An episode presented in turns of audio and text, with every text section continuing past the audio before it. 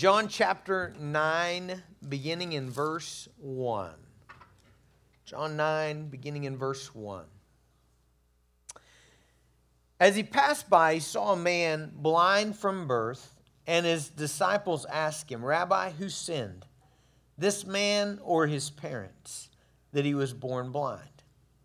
Jesus answered, It was not that this man sinned or his parents, but that the works of God might be displayed in him.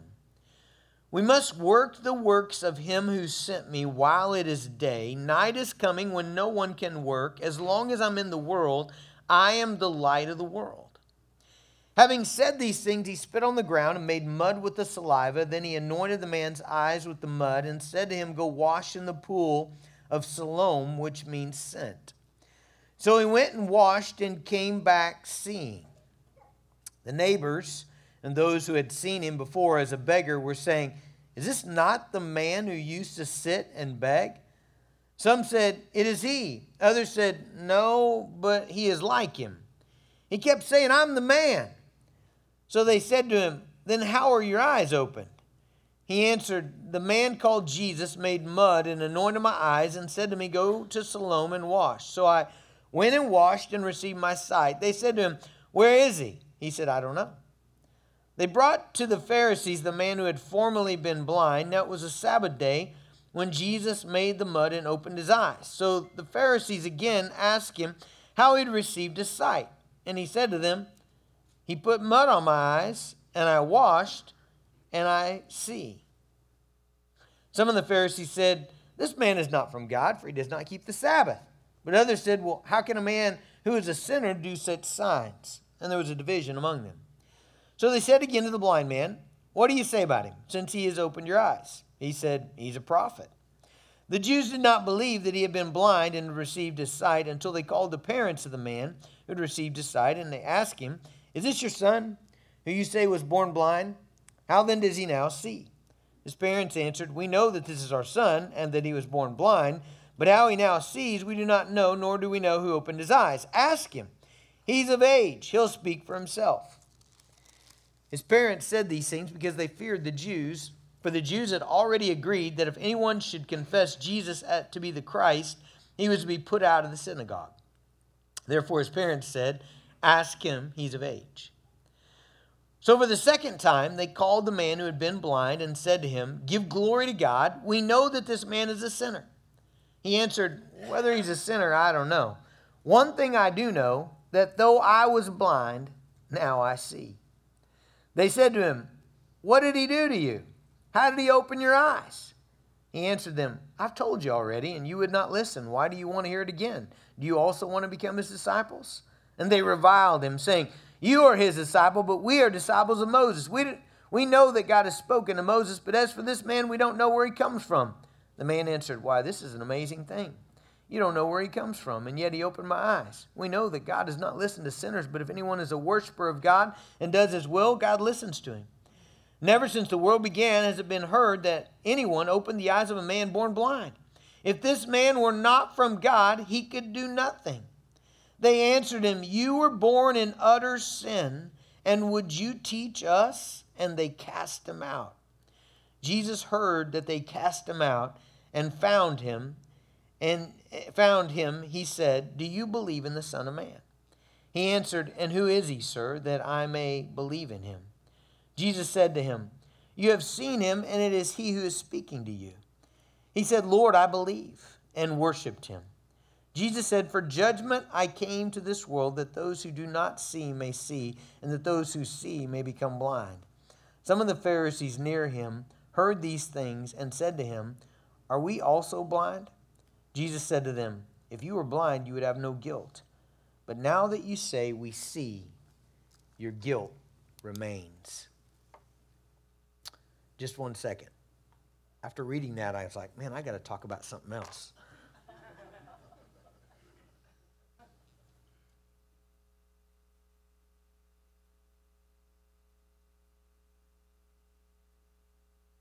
Okay. Let's pray. Father, I just thank you for um, your great mercy to us this morning.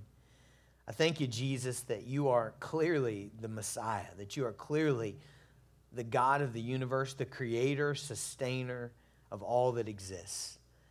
Father, we marvel that you are able to transform us, God, that we were once blind and now that we see. We see you, Jesus. We see your glory. We see your, your power and your majesty.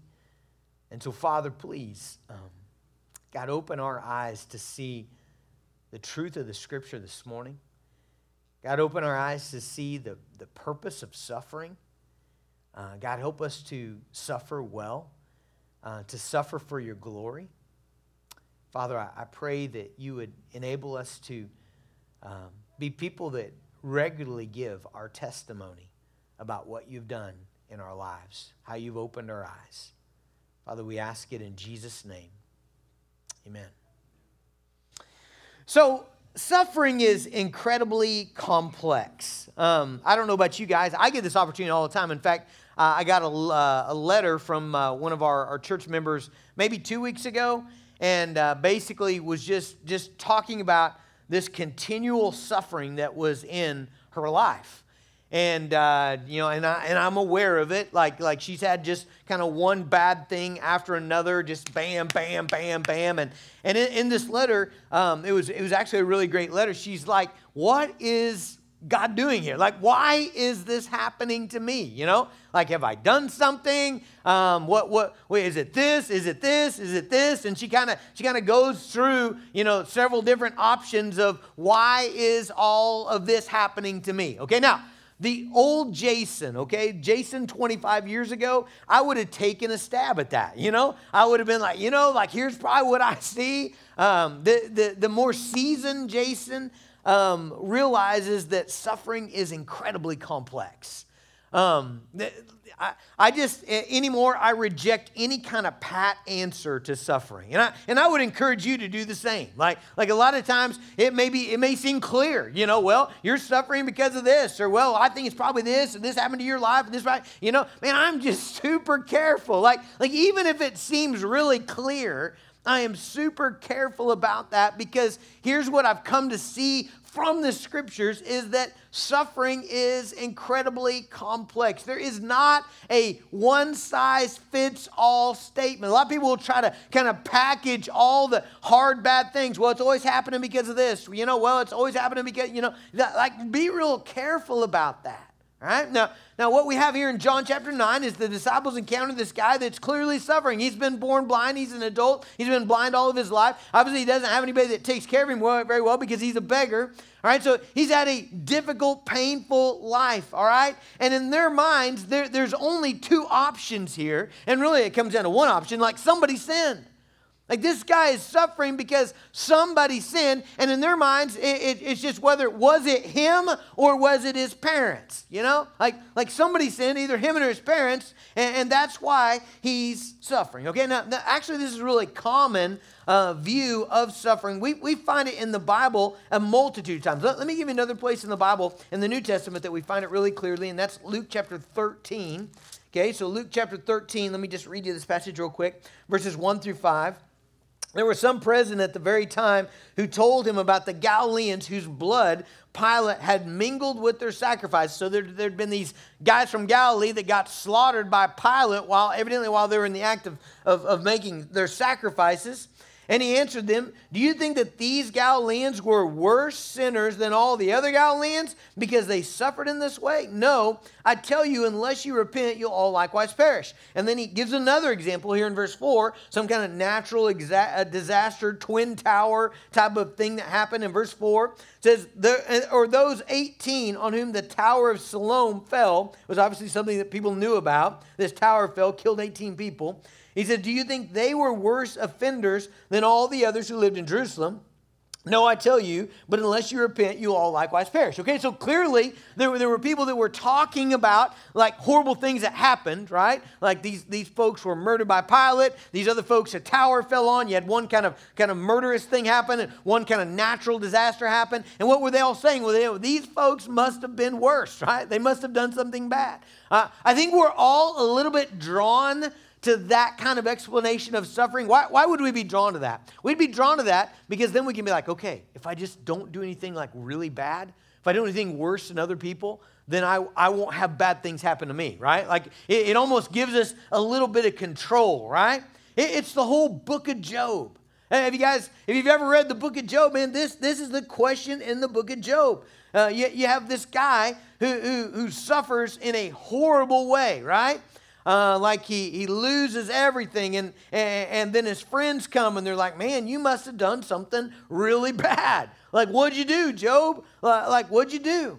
All right, now that, that's kind of the theology that was happening here in John chapter 9. All right, now the, the, this blind guy who's blind from birth kind of messes up their theology because they're trying to figure out, well, if he sinned, man, it's kind of hard to do something really terrible when you're in your mother's womb, you know, isn't it? Like, like it's hard to really mess up bad while you're, you're still an infant in your mother's womb. And so if this guy was born blind, then so they're trying to figure this out in their head. Well, you know, did God know he was going to do something really bad? And so God punished him beforehand? Or, you know, the other, the, probably the more prominent thing was his parents must have done something really bad, right? Like, like they're reasoning that this out in their mind. Okay, now, now, that, that, that is a deficient view of suffering, all right?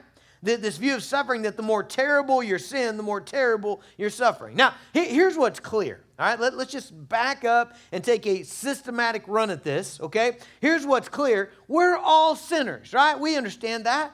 Okay, Romans 3:23, for all sin and fall short of the glory of God. Not only are we all sinners, we're all born in sin.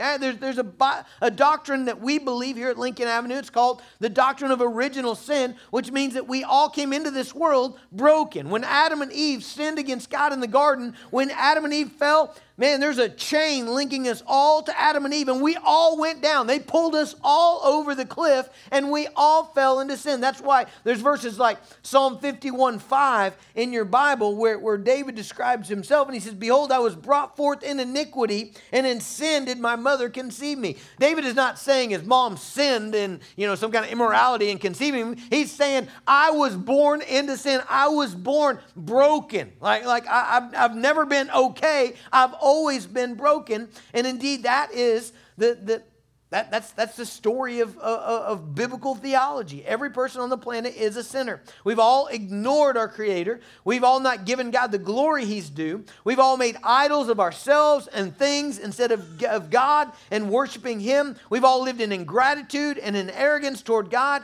And, and the question being asked in this, in this passage is why am I suffering? Why am I suffering? You, you know, this is a little rabbit trail. You know the big question that nobody ever asks? Uh, maybe you've heard people ask this. But the question that, that seems really obvious to me, they, like I think most everybody in this room would believe that. Do we all believe we're sinners? Is there anybody here that's like, I've never done anything wrong. I've never, I've never thought a bad thought. I've never said about, you know, I, have I've, I've always done everything perfectly. I've always worshiped God. I, I, like if you're, talk to me afterward or let's come in this week, okay? I, I think we all know we are broken. And so you know what's funny? Nobody ever asked the really interesting question why isn't our whole existence suffering and judgment?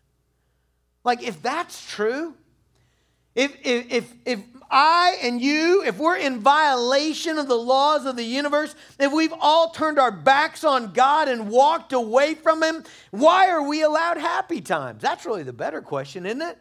Like, that's the more interesting one. You know, nobody ever asked that. Like, like, like, lots of people ask, why am I in pain? Why are things so hard? You know, but but but the really more interesting question is, like, why, man, why did the sun come up for me today?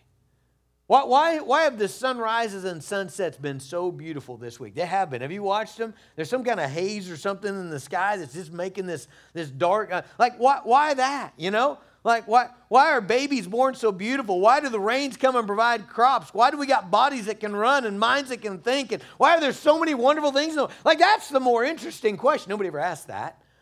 You know, but like, what, man, why, why, why do I feel pretty good today? Like, that, that's the really great question. Like, I'm a sinner. I'm an offender against God. I have raised my hand against Him. From my whole life, I've been set apart from Him.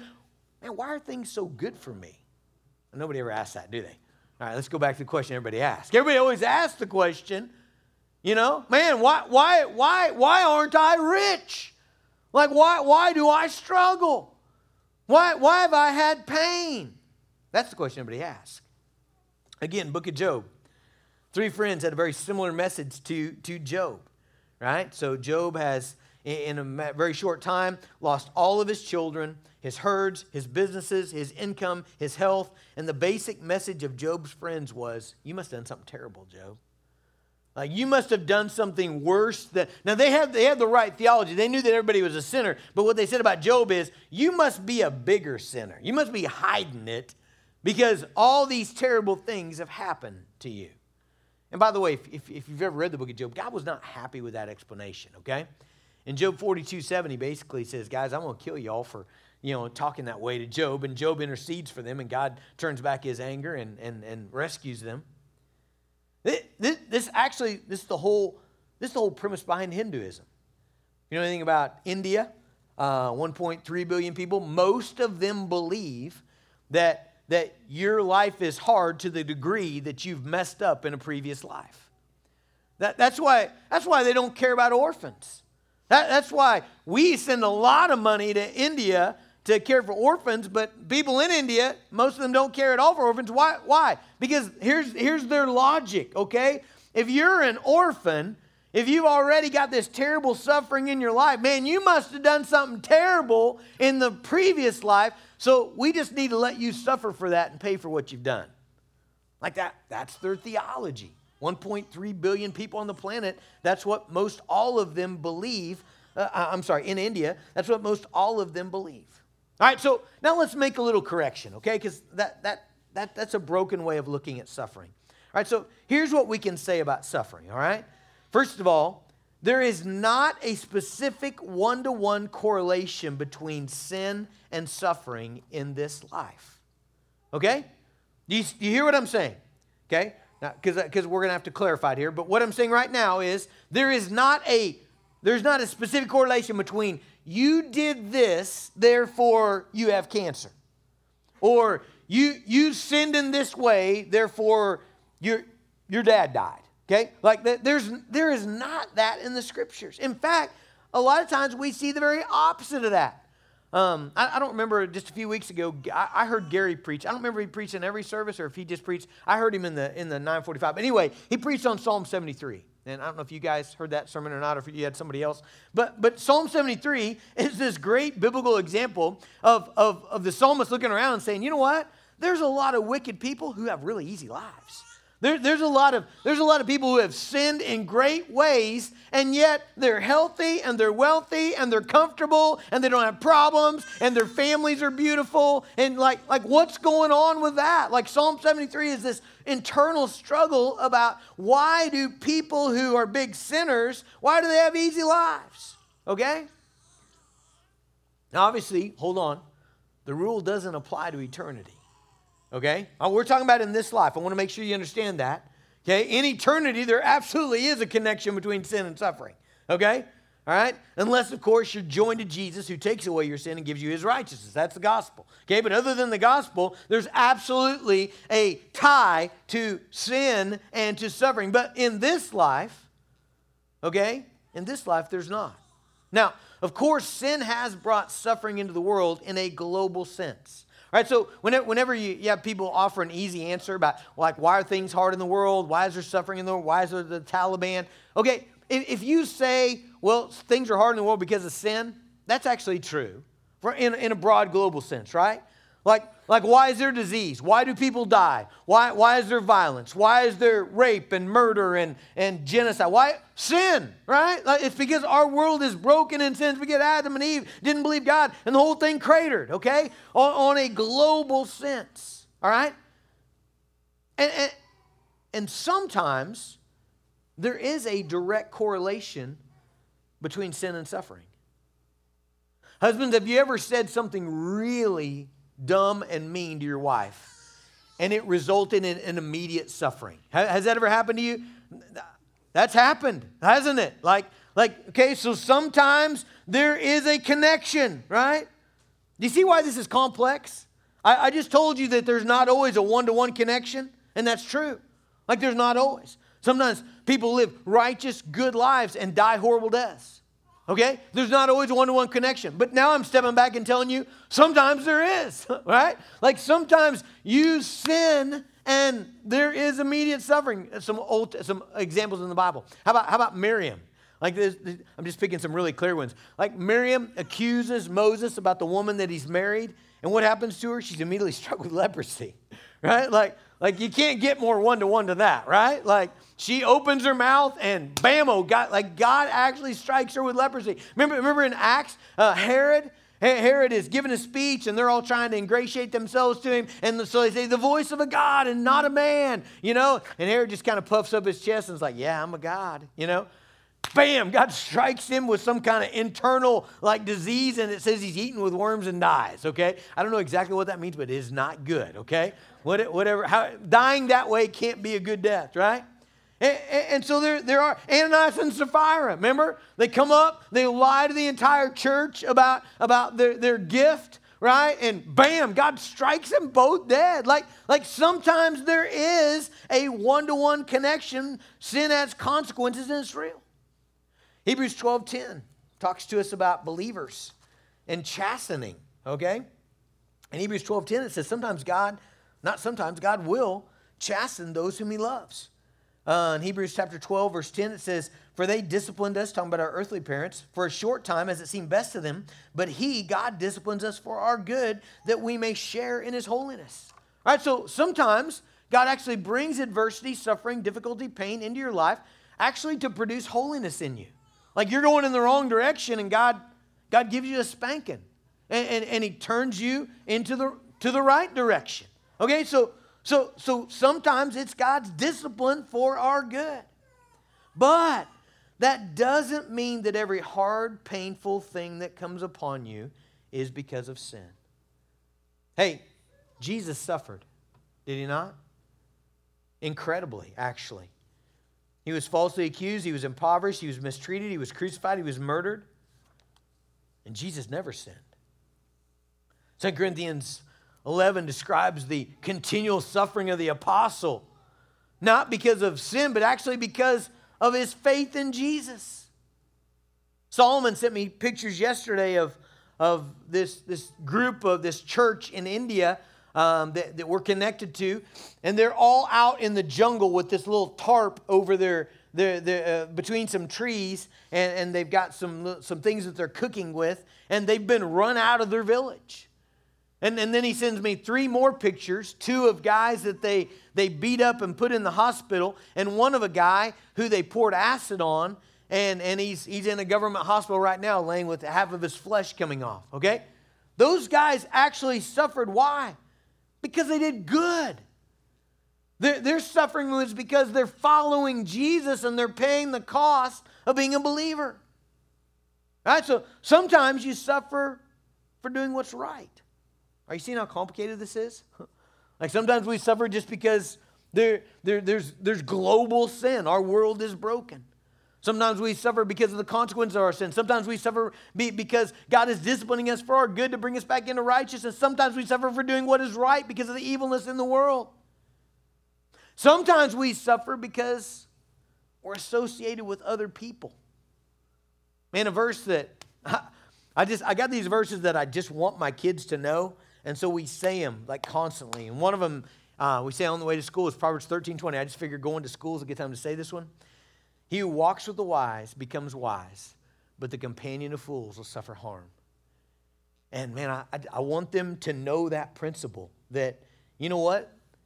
If you choose the wrong friendships and you associate yourself with the wrong people, there's a really good chance you're going to suffer not because of your sin, but because of the sins of other people. Like that, that happens, right? We, we sometimes suffer because of the sins of other people. We sometimes suffer because of our parents' sin. Now, like the disciples were not crazy when they were, when they were saying, you know, who sinned this man or his parents? Hey, are there not babies that come into this world suffering because of the sin of their parents? Absolutely. Man, if you've ever been in the foster care world, you know that there's a bunch of kids who are suffering because of their parents. All right. So hopefully I've just made it really complex. That's what I meant to do, right? So you, you see how, how offering up a solution for why are people suffering, you need to be really careful with that because this thing's complex. All right, but, but now I'd like to turn your attention to John 9 and see how does Jesus answer this question. Well, here's what he says. Verse 3. Jesus answered, so he's answering the question, Rabbi, who sinned, this man or his parents, that he was born blind? Jesus answers the question in verse 3 by saying, It was not that this man sinned or his parents, so Jesus says neither, but that the works of God might be displayed in him. We must work the works of him who sent me while it's day. Night is coming when no one can work. As long as I'm in the world, I'm the light of the world. Now, Jesus does something really interesting here. All right? Jesus actually, and he does this a bunch, he like doesn't really answer their question. Okay? Actually, he kind of answers the better question, maybe. Or he, or he turns their attention. He sort of does, but he really just turns their attention into what they really should be looking at. And what he says here is that God is going to display his power and glory in this man. God is going to use this man's blindness to bring him everlasting joy. Like that, that's what's about to happen. This man is going to be healed of his blindness, but that's not actually the big thing here. Like Jesus is going to spit in the ground and make clay and put it on this guy's eye, I, I love that. Don't you love how he, he doesn't ever heal anybody almost the same way? Like sometimes he just speaks and they're healed. Sometimes, you know, but sometimes he spits in the ground, you know, makes clay. It, it kind of reminds me of, of God fashioning man from the dust of the ground, right? And here Jesus is, is making mud. And by the way, whenever, whenever you got an eye problem, putting mud in it usually does not help, okay? It, it's usually not a good thing, right? It's just, it's just really cool, right? And so Jesus makes mud, puts it on his eyes, he opens up, he goes and washes in the pool called Sent, which uh, I think, I think there's some, some cool stuff there. And the guy sees. But guys, that's not the big win here. Do you see that? The, the reality is this guy can now see is not the big win. There's a greater purpose in this man's suffering. The man's eyes would be open physically, but more importantly, they're about to be open spiritually. He's going to see the glory of Jesus Christ. Like that's actually his bigger problem is he can't see Christ's glory. These Pharisees around him, they can't see Christ's glory. This is the big, de- the, the big deal in this passage. Like the guy has a deep need to see the light of the sun, but he's got an even greater need to see the light of the world, Jesus Christ. Seeing his glory is what you most desperately need. I wasn't going to look at this per, this passage just because I always look at it with you, but I can't help myself. Um, second, it's not up on the screen, but Second Corinthians 4. It, Here's our problem, guys. In their case, the God of this world, Satan, has blinded the minds of unbelievers to keep them from seeing the light of the gospel of the glory of Christ, who's the image of God. For we, what we proclaim is not ourselves, but Jesus Christ as Lord, for our, with ourselves as your servants for Jesus' sake. For God, who said, Let light shine out of darkness, has shown in our hearts to give the light of the knowledge of the glory of God in the face of Christ. Our problem is we're not impressed with Jesus. That's, that's our problem. This guy's got two problems. Number one, he can't see. Like he can't see people, he can't see to work, he can't see to read. Hey, that's a problem. Problem number two, he doesn't know Jesus the Messiah. Which of those is the bigger problem? Well, the second one is the bigger problem.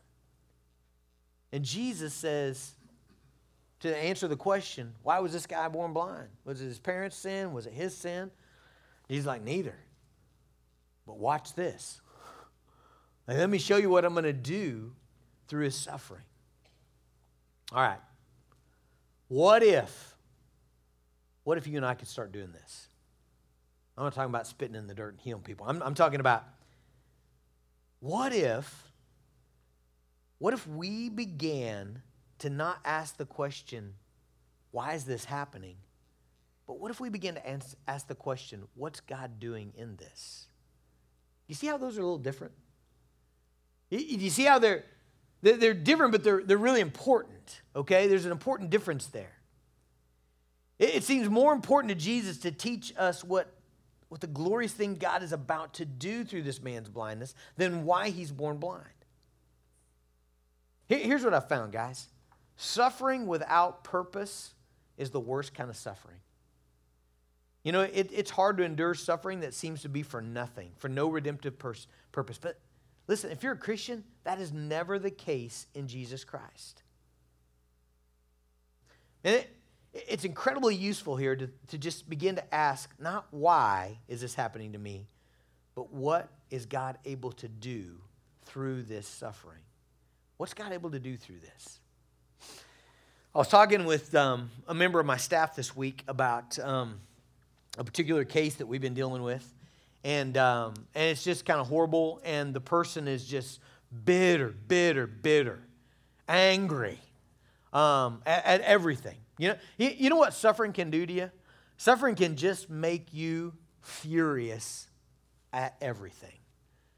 And, and so we're, we're, just, we're talking about how to try to help this person and this person wants us to do certain things and they want us you know to, to fix their deal which really won't fix their deal and but anyway they're, but they're just furious. Um, and every time i talk to them it's just it's just the same thing. And, i was talking to a member of my staff and, and i was trying to trying to just get my head around how do we really help this person? And i said you know if it were and i named another person. The first person is not a believer but uh, the second person has almost similar circumstances in their suffering uh, maybe a little worse in some ways, but they're a believer. And I said, you know, what would so and so do in this situation? And we both, we, right away, we were like, well, they'd do this.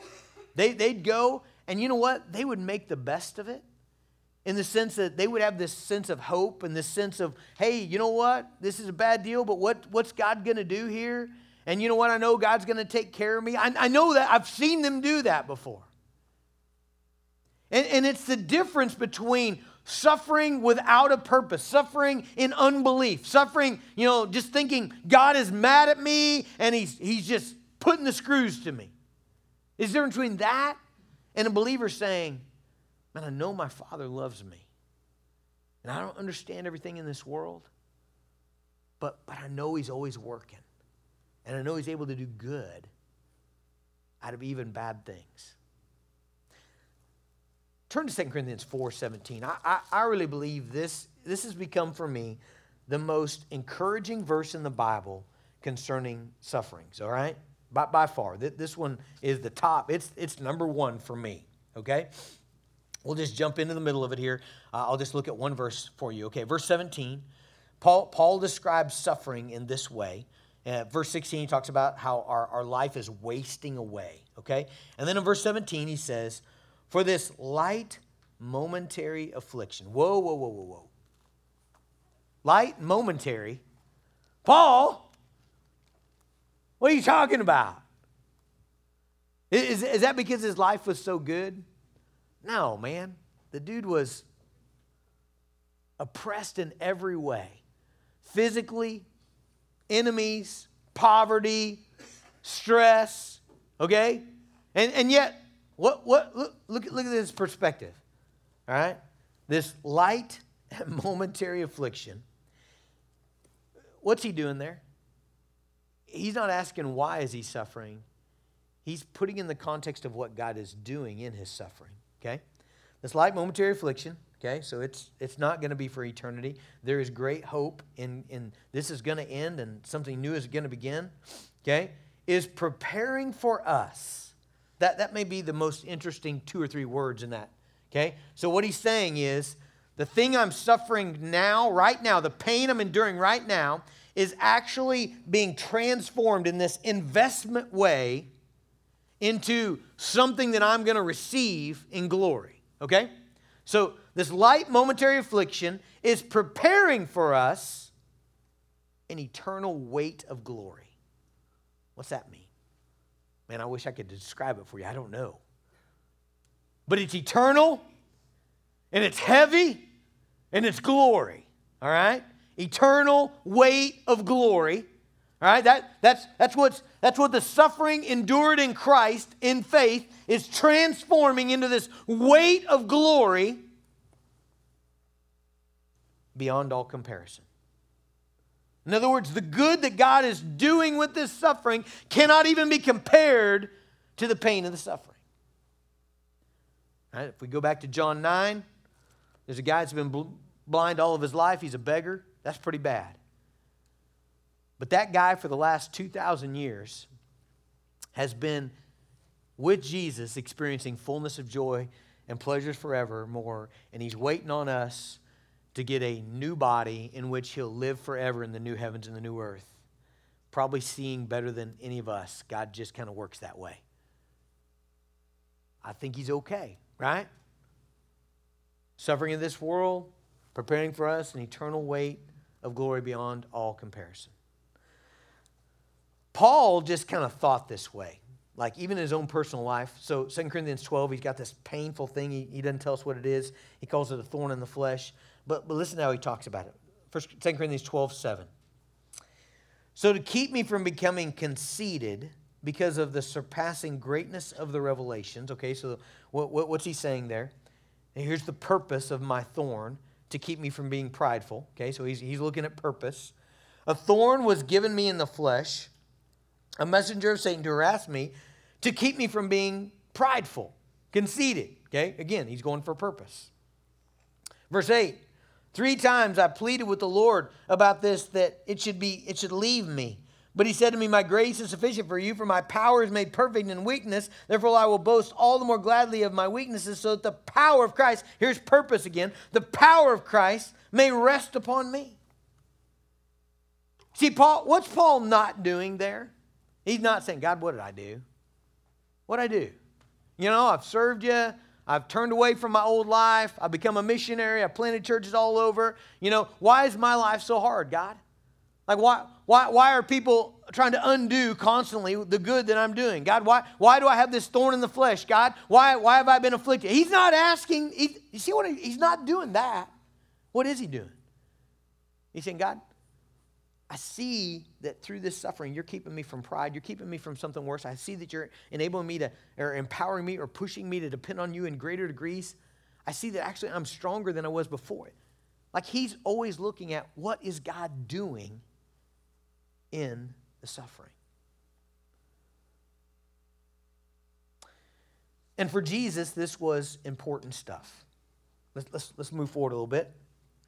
Verse 4 so he says, so wasn't this guy that sinned, wasn't his parents, verse 3, but that the works of God might be displayed in him. Verse 4, but we must work the works of him who sent me while it's day.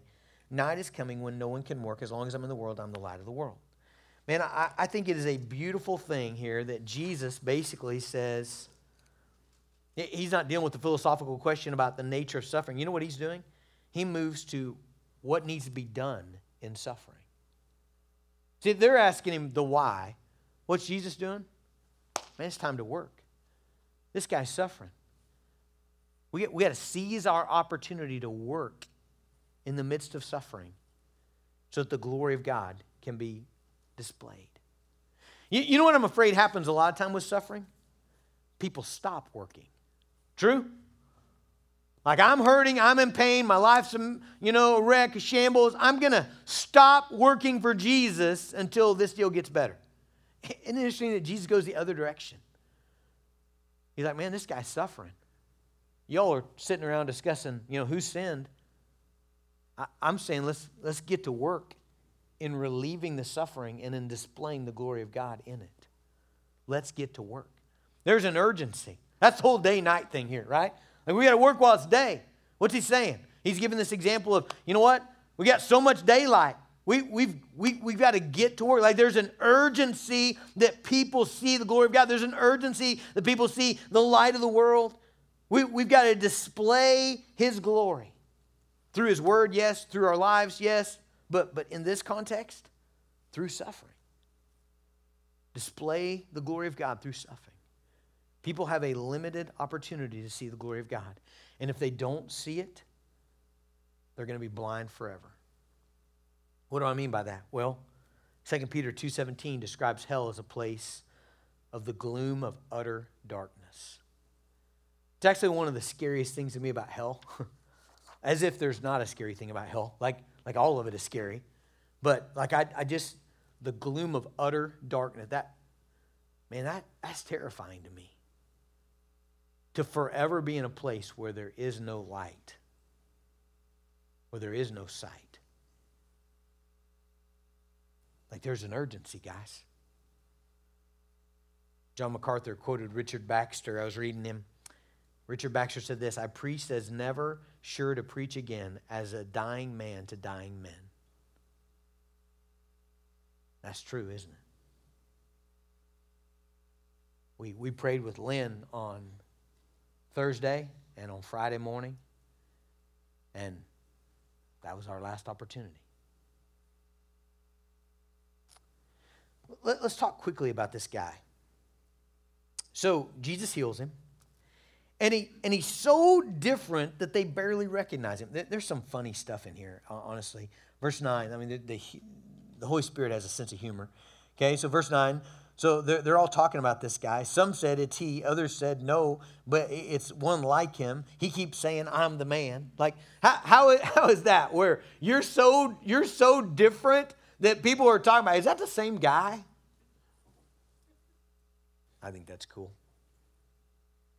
The Pharisees are working so hard not to believe. Did you notice that in this passage? They keep calling him, you know, who opened your eye? Well, I told you, you know, well, tell me again. You know, they call him two or three times. They call his parents. I mean, they, they're working overtime not to believe. Why? Because they, they don't see. They're spiritually blind. That's Jesus' purpose here. That's his point here. This guy doesn't have all the answers, but I, but I want, I want you to see what he does here. A lot, lot of you have come to me and said, well, I don't feel competent to witness because I don't have all the answers. What if people ask me this or that? This guy's got it down, man. Look at verse 25. So they're, they're quizzing him. You know, what do you say about this guy? It, tell us he's a sinner. Verse 25, he answered, Whether he's a sinner, I don't know. But one thing I do know that though I was blind, now I see. You know what that's called? A testimony. Do you have a testimony? A testimony is just simply, hey, I, am not, I, I'm not here to answer all your theological questions. I'm not here to answer all your deep thoughts about God. But here's one thing I know I used to be like this, and I met Jesus, and now I'm like this. I once was blind, but now I see. Do you got yours? Can you can you give a simple, we always say three minutes, that's what the Zúme training helped us to, to kind of model, but, but can you in three minutes just tell people your story about encountering Jesus? You used to be this, and you encountered Jesus, and now you're this. This guy is bold with his testimony. His parents know that if they speak up, they'll be cast out of the community, cast out of the synagogue. This guy doesn't care, and he ends up getting cast out. And then he meets Jesus again. Let, us wrap it up here. Verse 35 through 38. Jesus heard that they had cast him out, and having found him, all right, every one of these is a whole sermon, but Jesus finds the guy again, doesn't he? He comes after the guy, he finds him. Do you believe in the Son of Man? He answered, Who is he, sir? I may believe in him.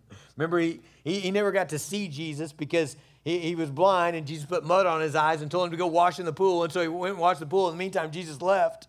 So he hadn't actually seen him yet, right? Verse 37 Jesus said to him, You have seen him. It's he who is speaking to you. 38, beautiful. You should underline it.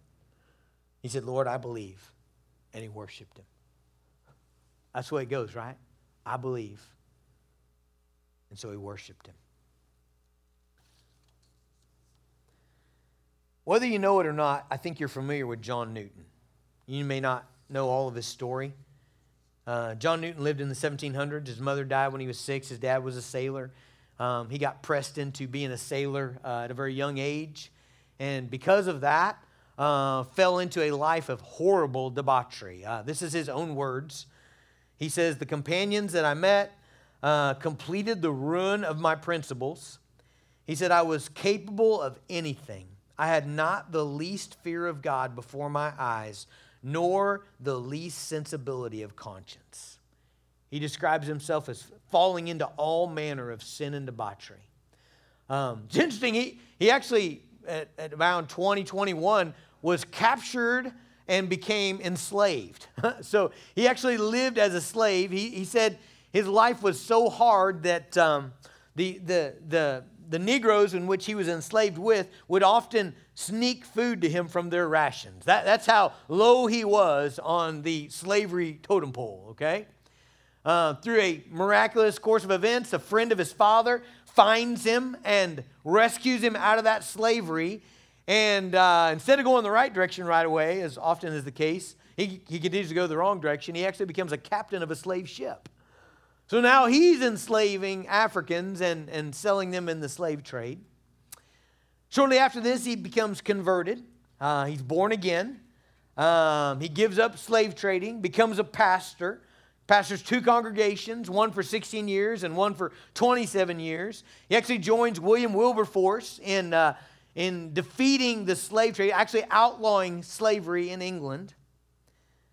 But most familiar to us, he writes a song. And that song goes Amazing Grace, how sweet the sound that saved a wretch like me.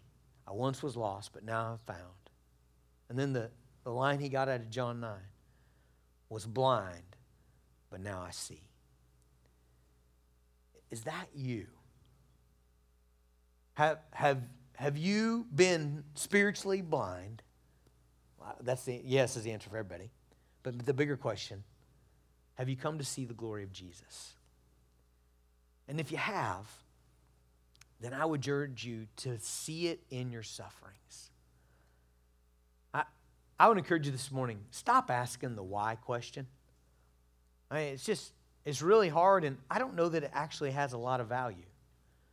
I know in Job's life it doesn't because they actually, nobody ever filled him in, you know? Like there was a why in Job's life. I mean, it was this, this conversation between Satan and God will, will Job serve you for nothing? I mean, he actually never gets to figure that out right? The whole book of Job goes by, and, and God finally at the end reveals his glory, and Job's like, Yeah, I don't have any more questions. I'm fine. But he actually never, I, I just don't know that the why is the important question. But, but the better question is what is God doing? What is he able to do? What will he do if I believe in my suffering? How will he display his glory? How will He work good in me or in somebody else, even through the sufferings of this life? God's able to do that, isn't He? Romans 8 28. God, God's able to work good through all things for those who believe. That's the question I want you to rest on today. Let's pray. Father, I, ask you, God, to stir our hearts to believe. Um, Father, I pray that you would comfort those who are suffering. I, I pray, Father, that you would Help us to, to get to work, God, to get to work in the midst of suffering, uh, to relieve suffering, to, um, to attempt to display your glory in it. Father, I, I pray, God, that you would, you would enable us to see spiritually. And God, that others might see through our struggles. And that we might help others see through their struggles.